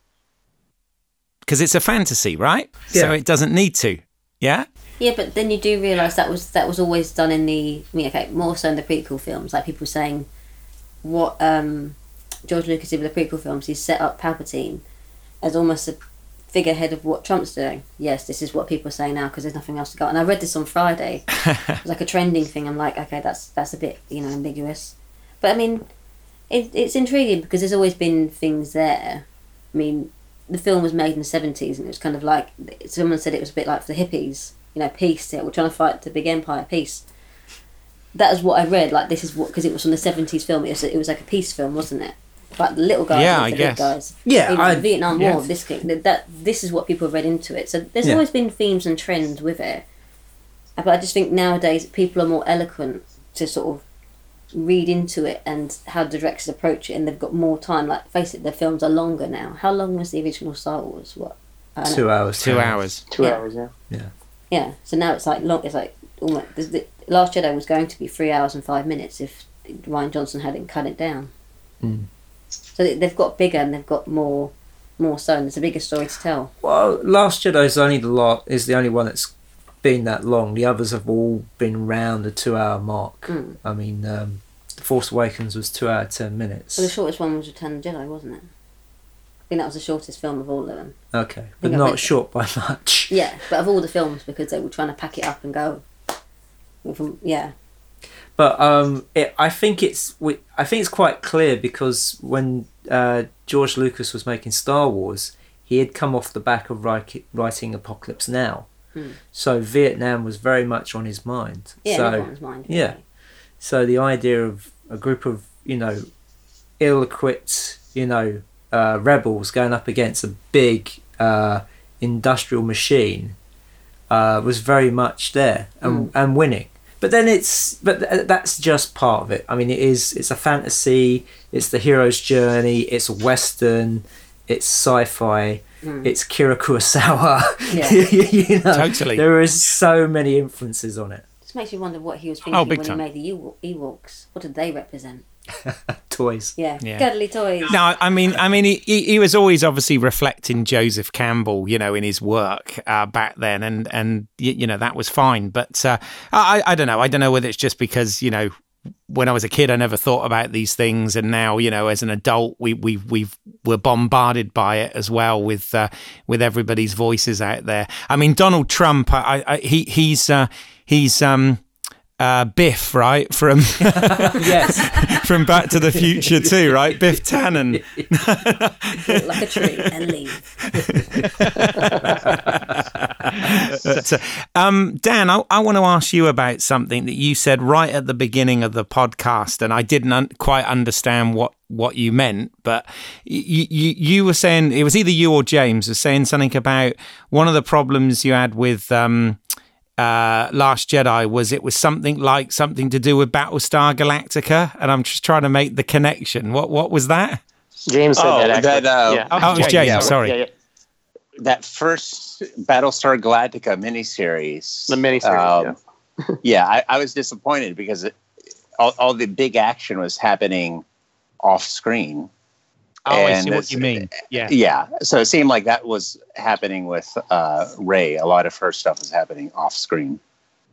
but, but with BSG, boy, they made up for it after that miniseries. But yes, I, I, I know exactly what you mean. Uh, Ron Moore so didn't want to do the uh, the Glen Larson film that he that he went completely the opposite with it. But yes, uh, um, but uh, episode th- the, the the first episode of the series, thirty three, one of the best hours of television out there ever, I think. But hey, that's a whole nother podcast which we've done. Haven't you done that? There you go. No, we haven't done it yet, but it's coming. Yeah. Uh, Oh, any other? I, I mean, I don't know whether we're in disagreement or agreement. Really, I think we've all. I think everybody's made really valid points. Yeah. Um, as as usual, I'm kind of on the fence, which is which is not unlike me at all. But uh, I do feel rather torn on, on my feelings about it and where it's going. Uh, but at the same time, I'm excited as well. So it's Well, let me ask this question. How about because this is where I think we all agree. If they were to say tomorrow that they weren't making another Star Wars thing, would be would we be sad or happy? I'd be sad. sad. Because let's face it, Yeah, we all want to see the next one and know what happens, don't we? Yeah. where- Wherever you're sitting on whatever part of the fence and however you're sitting, you do want to know what happened because you know we don't like things being unconcluded. We want to do, we want to find out, and then you want to argue about that point whether it worked because that's the thing. You, you you are you maybe you're not invested in the characters as much as you were with the original characters, but you do want to see where the story arc is going, don't you? Because like that was the thing. Not um, particularly. you, James, James, you're your cold black heart. Yeah, yeah. What, what, what, what, what- really? James, will you, will you be indifferent if we don't get a conclusion to all these uh, questions? I mean, I, I, I have to see the ep- the trailer for episode nine, but the way things are left off, I mean, it, it, it felt like the end, uh, like a wrap up. You know, it's like it's like the episode nine is going to be like the epilogue or something. Well, the thing is that they have there's so much they've got to address, like what ha- what's happened to Princess Leia, Carrie Fisher. Now she's gone, and what a lot of people are saying. Oh, I'm going to make Yes. a, a prediction on that. what's that? Uh, I, I got a feeling that Abrams is going to say, "Oh, she went off on a mission, so Princess Leia is always alive because she was on a mission and didn't actually die." really? That's my prediction. Hmm. quite possible. That wouldn't, su- that wouldn't Yeah. surprise me. That'd be awful, but that wouldn't surprise me. That would be awful, and Yeah. that's why I'm predicting it. I, Yeah. I, I, I think if they try to do like a like a Tarkin, a CGI character, Well, they said they won't do that. Ugh. yeah, but Was it the, the whole the Yeah. whole that would be that would be terrible. yeah with the whole way the films are going to be to go. So the the Force Awakens was like Han Solo was basically the main old character in it, and then the second one, Last Jedi, Luke Skywalker was the main older character in it, and the third one was all going to be about Princess Leia. So even though she's not in it, I think she's going to be the name said the most. She's going to have the most, um, you know, influence in the story about Kylo Ren and Rey and the rest of the rebellion because. I mean, they've got. A, they. I hope to God they don't make it like a rehash of a massive battle, and then you know, good versus evil, like we're just these little guys because, you know, they've they've got rid of the whole republic. I mean, just There the was- way Abrams did a repeat of uh, Wrath of Khan and Yeah. New Hope. Yeah, I mean, I hope they really make it a bit more different because you know you've got a, a bigger empire and there is no one against them because there is no help. I mean, we didn't even know there was like a republic. I mean, what was it the one line in um, A New Hope when they're sitting at the table? They mention the republic, and up till then, you didn't really hear the word republic, did you? You just heard the rebellion, the rebels. yeah. Well, Yeah. You, it, was, it was talk of the old republic. Yeah, but you didn't know there was a new republic or a republic of any sort. Well, no, there wasn't. There was the Empire. Yeah, The New Republic is what's came after Return of the Jedi. yeah, and then now that's gone. That's gone. Yeah. But there was always some sort of seating, which you know, as you saw from, um, was it Attack of the Clones and uh, Revenge of the Chef, Revenge of the Chef, Seth, Revenge of the Chef. the Chef, where they were, Right, where that's my sequel. yeah, Yeah. where they gave um, ultimate power to Palpatine, but they were still sitting, but they, no one could challenge him because they gave him all the power. Well, this is the. Do Do you remember uh, when uh, Grand Moff Tarkin walks into the meeting room of the Death Star and he Mm, that's- says yeah. the Empire has dissolved the uh, the the senators, uh, you know, completely, and they're like, how are they going to keep control? You know, Without the bureaucracy. yeah, exactly. So, Even that wasn't explained. but where it was gathered that he'd killed them all. Yeah. he dissolved them, Yeah. especially probably with his lightning.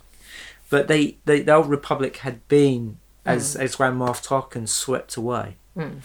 So, you know that the empire was totally in control. So same with like the new order now. So it's just curious Yeah. how they're going to end it. It is. I, I, I kind of, yeah, I, I- I'm kind of sad. I mean, I, I agree with our, our friend Charles Delors Arica, who's been on, and he said, and I do agree with this totally, is it, it's such a shame that we never got a film where Han, Luke, and Leia shared a scene together. That, that that would have been as a swan song to them moving moving away from the legacy characters and moving forward with our with our you know our diverse new new characters it would have been nice if there had been that swan song but sadly because of life circumstances we're, we're never going to get that now which is a which is a shame but uh, I I would have liked to have seen Han's memorial as well. Apparently, that is going to be on the um, the, the the 4K and the Blu-ray. But um, uh, I, I think that should have been in the film. But then I haven't seen it yet. But you know, I think there should have been some sort of Han memorial in in the film. Would have been um, would have been nice. But- Yeah, it'd have been better than Poe's crank call. Oh, God. exactly. Yeah. Yeah. Yeah, that I did hate. I have to admit that I really did hate the crank call. Oh, well, I really Yeah. like that Yeah, I didn't like that. Mm. because it played up on the character of Hux or Hugs. Yeah. I, I thought that to me that was trying to be too MCU in its humor. It was too Tony Stark. It didn't belong in the Star Yeah, it was Wars crowbarred universe. in. And I've said that before, but that's just my opinion. So there you go. Any any other points then? While we're, I mean, you. You, uh, you guys, the the guests, you three, you know, uh, anything. Me, me and Simon ramble on about this shit all the time, you know. But a, a, anything while you've got the airtime, anything that you guys want to want to say about Star Wars or, or anything else for that matter.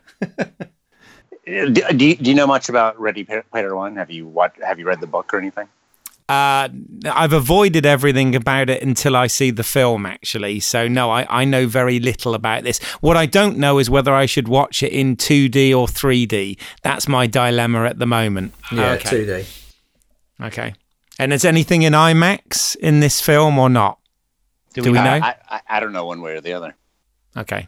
No, but, but yeah, so I, I know very little about Ready Player One at the moment. I, I'm interested to see Steven Spielberg go back to doing something sort of fantasy based because of obviously all his work of late and and it's great i'm not knocking it but it's all been kind of you know very serious and historical based and and you, you know telling real stories uh and, and things of that nature these dramas which have which are excellent. I mean, I loved the post.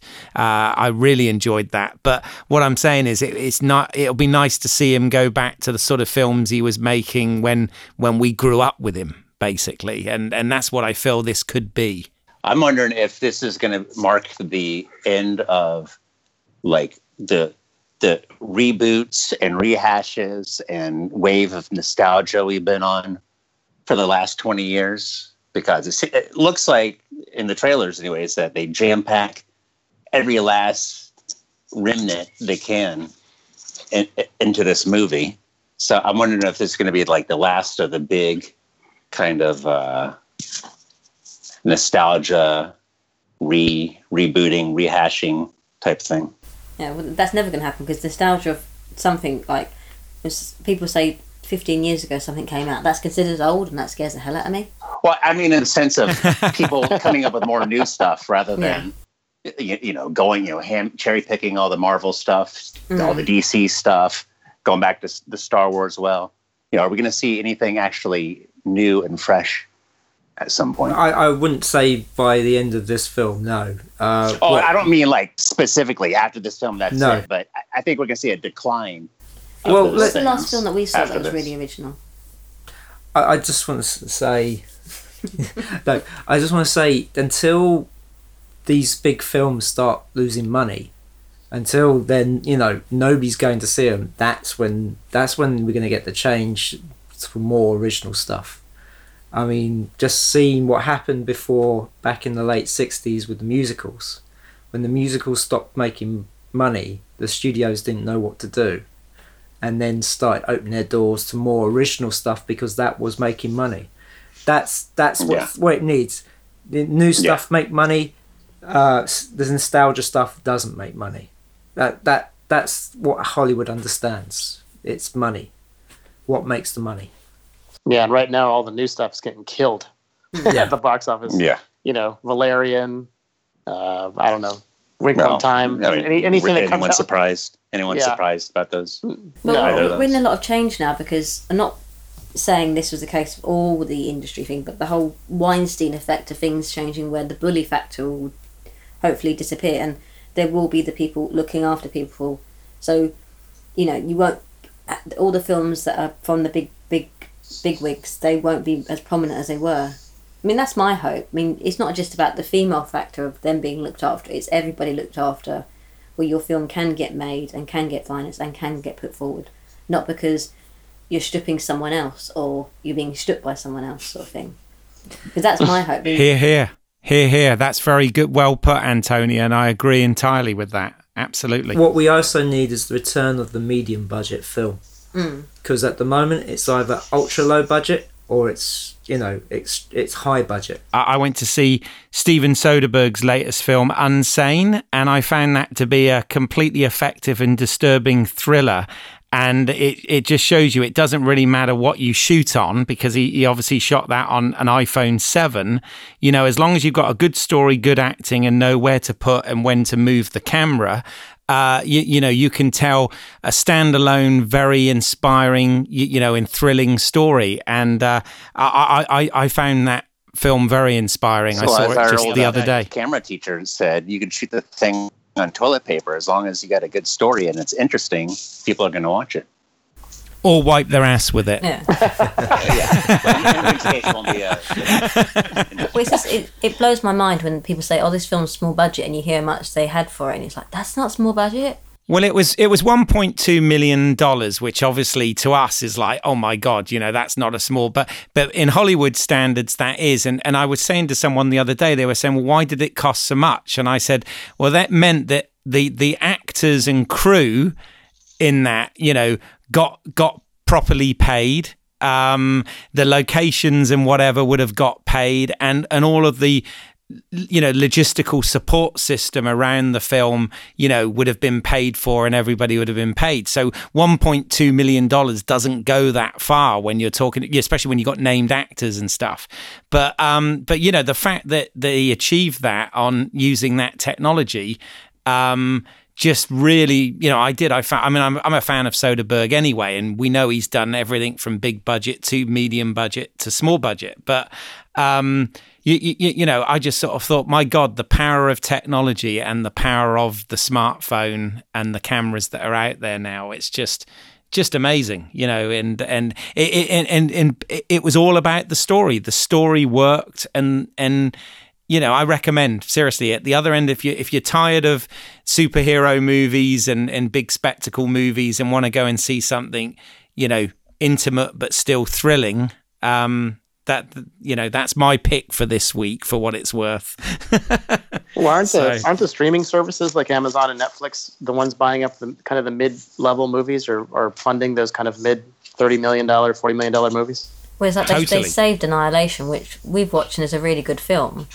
Yeah, I actually I hear it was released in the theater and I saw it in the theater. It was really good. Yeah, well, it was released over here um, and in Europe just on Netflix, and I mean, I recommended it to a few people, and they're like, "I want to see this on the big screen," because you know they, they didn't have faith in Alex Garland to because he wouldn't change the um, the plot line or storyline to it, so they had they sold it onto Netflix to make sure it actually got released. But I mean, it didn't make as much money as they wanted, even though it was was it big budget or medium budget? Or, I think it was medium. yeah, Yeah, I'm pretty sure that was a medium, but it was certainly creepy. yeah. Yeah. it had some creepy Yeah, moments. very, thought provoking Yeah, for very sure. much. Yes. Yeah. Yes. Yeah. Okay. Um, well, any any anything else? Anyone to add? Yeah, I think I'm um, done. Yeah. You, you, you, you've had you, you've, you've, you've scratched your Star Wars itch, have you, James? Yeah. Uh, yeah, pretty much. Because you, you were the, it was actually you were the instigator here. You, you wanted to come back on the podcast to talk Star Wars. Yes. So uh, I hope you've been able to cover what you wanted. Last Jedi Star Wars. Yes, post Last Jedi Star Wars. I mean, does everyone is everyone actually going to go see the next film? Oh, absolutely. Yes. Yeah. Is that because you, you, you want to find out what happens? Uh, it's because it's a Star Wars movie, and I want to find out what happens. And are you so going to yeah, go see both. the new um, solo film? Because Of course. I mean, I'm, Yes. Because they had the other um, Han Solo stories, you know, the the books they had. So they've kind of built up his history a little bit because that made what was he? He was meant to be in a prince or something. Oh God, what from the Corellian trilogy? Oh, yeah, which yeah, I don't recommend. no, No. no. So I'm kind of wondering how they're going to do that. So Yeah, I'm not going to say I'm not skeptical about it. I'm very skeptical. I mean, Ron Howard is is in my opinion a decent filmmaker, so I'm I'm I'm sort of happy with that. What I'm not happy about necessarily is, you know, do do do I want to see some young guy who's not Harrison Ford, you know, playing Han Solo? Uh, it could go one it it could go one way or the other with that. I don't know. Uh, as far as I'm concerned, you know, do do we need a a young Han Solo movie. I kind of thought we had that in A New Hope to a certain extent, and uh, uh, you, you, know, but but but you know, that's that's that's just because I'm I'm too old myself now to, to, to play Han Solo. So of course, obviously, I'm, going to hate anyone younger that does. No, no, it, it, I, I'm jesting, but no. Um, I can imagine that film, Keith. It would be like Han. Where did this British accent come from? yeah, yeah.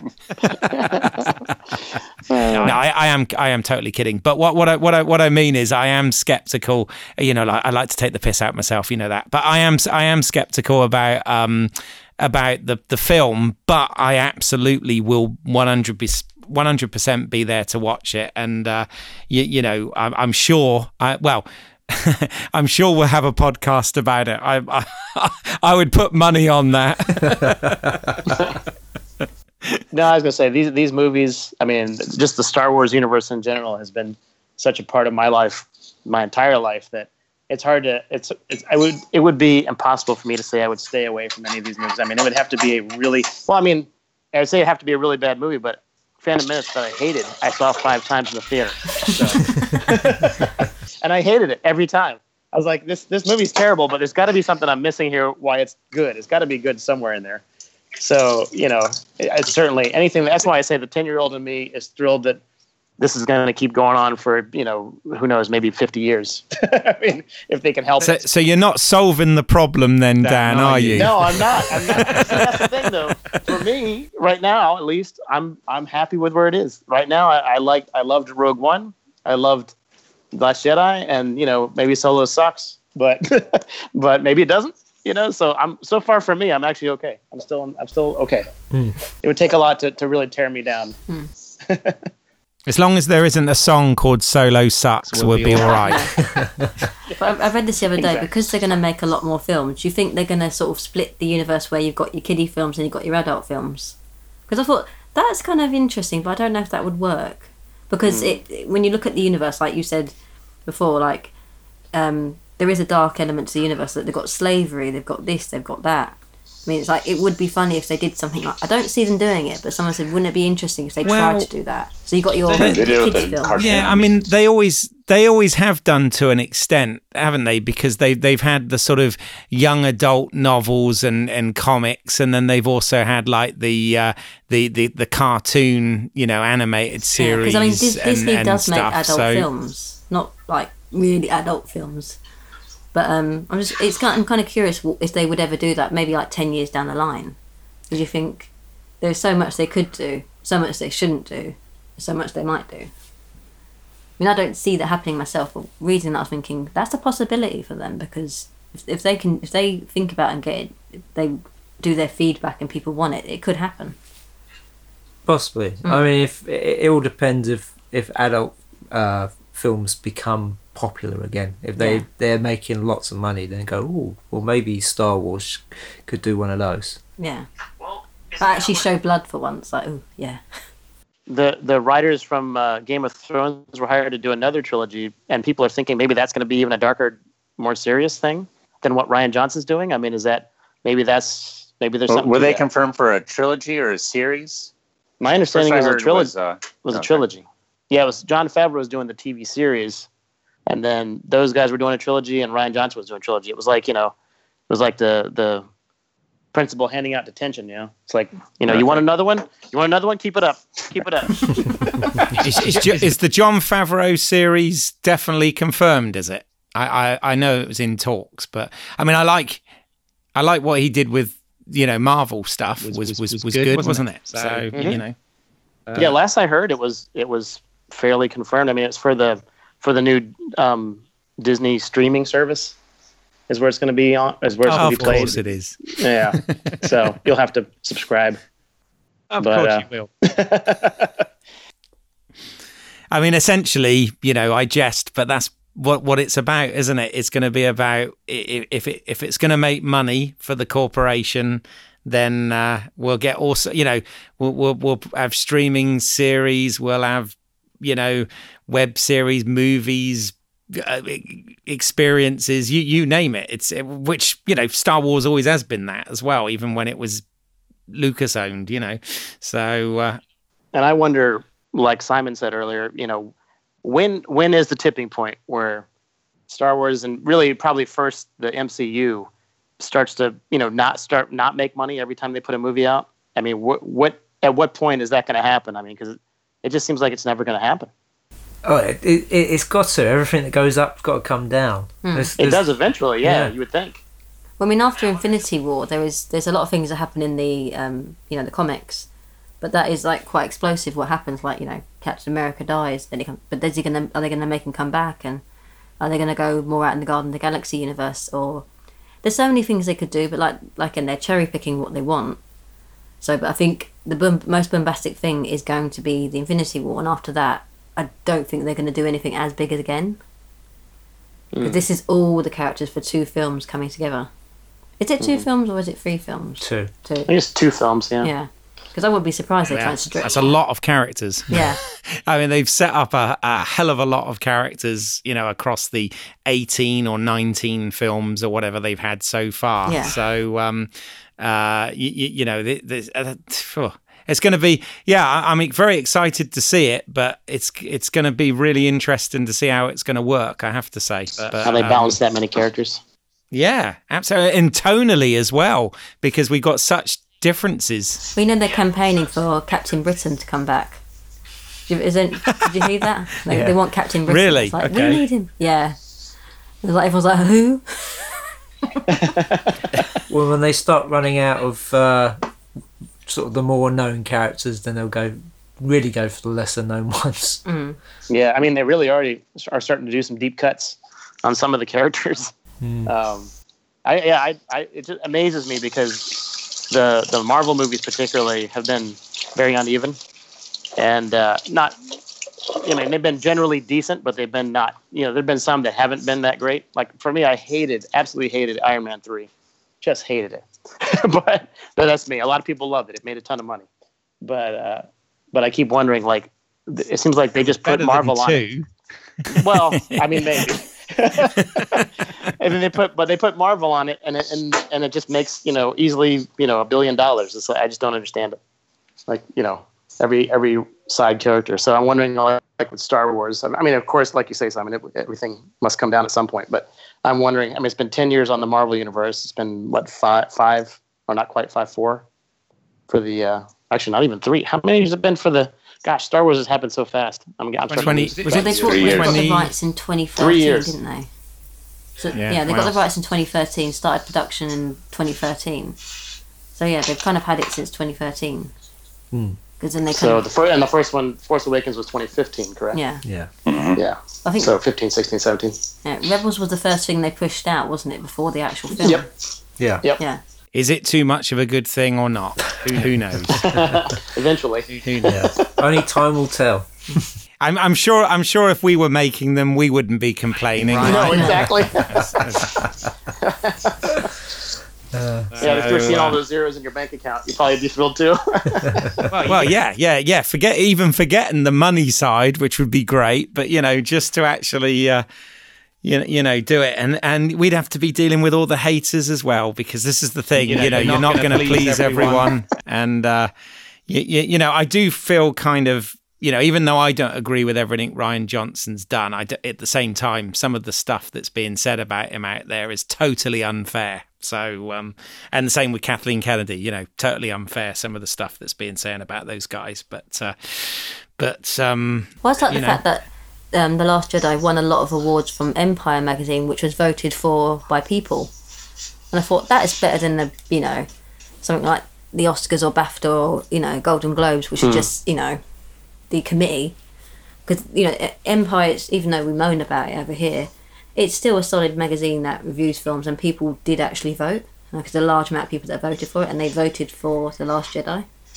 I mean, they gave um, Mark Hamill a special award, you know, for his career, and that was like, you know, he, he's finally getting recognition. You think that's taken a long time because every nerd knows what he's been doing, like voice wise, he's been the Joker and doing this and doing that. But he's he's you know he's always been there, but he's never got any kind of recognition, which is you know really cool. Fair enough, they killed him off, or did they? But yeah, We can hmm. always come back as a force ghost. yeah. So he's not really gone, gone. I don't think, because he's being mm-hmm. very coy about it, and you think, mm. well, that's telling. Yeah. He's still saying he's um Finn's dad. Yes, this, this, this podcast is not sponsored by Empire, by the way. It's great. There, there are other magazines out there. Yeah. did did um did Baby Driver win any BAFTAs for editing or sound editing? I think they gave something to him just by turning up. As Edgar Wright, oh, you're here. Here's something. Yeah, I should, I should know the answer to that, shouldn't I? I think, he, got, Um, I think he got I, something. I couldn't believe I couldn't believe Dunkirk won all those categories in the Oscars, and ba- and Baby Driver didn't win any of those, especially either sound editing or even just editing. I mean, yeah. to me, that was the whole movie was editing. I, I agree. Ba- Baby is a fantastic movie on many respects, but also Baby Driver unfortunately has a, had a bit of a cloud over it because of other things in in life, which we won't go into. I was gonna say. I mean, I've actually I've not seen Baby Driver, and I don't know anyone that's recommended it to me. I mean, I think I It's asked very Lisa if she's seen enjoyable. it, and she hadn't. She hadn't seen it. It's not a film that sort of, you know, anyone I I know personally that sort of recommended it. I don't know why that is. I, I, I would recommend it. It's got a a great soundtrack. The film is a lot of fun, and it is a total return to um, real stunt work driving um, i- in in the film. I mean, I'm put off by it because it seems like a real boys' film. That's just me being a girl. I don't mind boys' film, but I ah! cherry pick what I want. It's got a strong female character in it. It does, yeah. How, how do you describe strong though? Because I have a oh, dear. different idea of what I think is strong. Come on, I'm a girl. I'm gonna I'm gonna be. I don't want someone pretty and being sarcastic. You know, that there you you're gonna have. Different, Maybe not then. Yeah. there we go. She didn't punch anybody in the face, I guess. it's not. She wasn't Wonder Woman. But yeah, yeah. no, uh, but she also she didn't seem like a damsel in distress either. So no, No, exactly. She had, agency. Let's, put it, that that way. way. Okay. So, Yeah. yes. She was a waitress. Cliche. she was the waitress. Oh Yeah. dear. Yeah. Because that's all we do. No, she, she owned the restaurant. I, uh, I don't know. um, Oh dear. Uh, Yes. All right. I, I I think that's a good place to end it. I don't think We've definitely got off of Star Wars, haven't we? Oh. Uh, so, uh, guys, where can we find you on social media or uh, websites, or uh, is there anything you want to promote? Not for me, thanks. Okay. yeah, and I, James is already in Star Wars land. He's buggered off. He's like, right, I'm doing my own thing. uh, yeah, and believe it or not, I am actually not on social media. No Facebook, no Twitter, nothing. Ah. So uh, I do have um, some stuff on YouTube. I'm actually, I believe I still have some stuff on YouTube under Cinedan 1000. And uh, and and Keith, uh, believe it or not, this is we're about a year away from the 25th anniversary anniversary of Jack Savage. Good lord. And, Okay. and uh, so that was like a that was a, a thing I made with my friends years ago. Uh, so we're gonna do like a viewing party kind of thing. But uh, but you, I don't know if you remember Keith, but you were actually in a, a fake making of documentary for something down the road of that for Jack Savage. Remember that?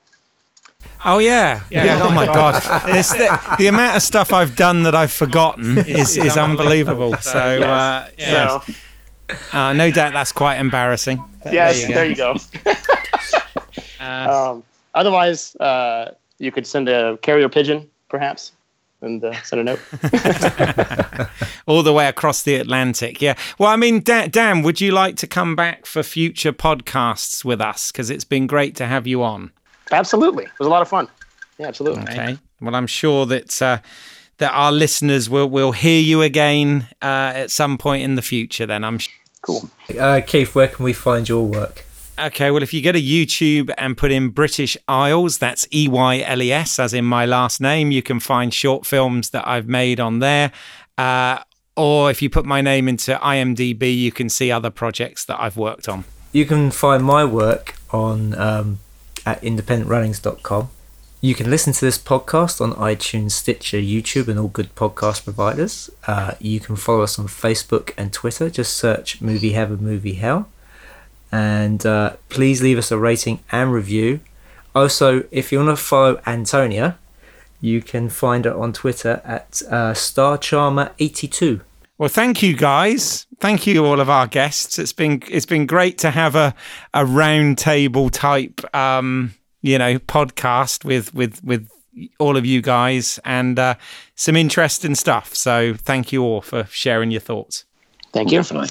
Yes, and thank you, and, and thank you to the listener for uh, for joining us. And uh, I hope you join us for the next episode of Movie Heaven, Movie Hell. Yay!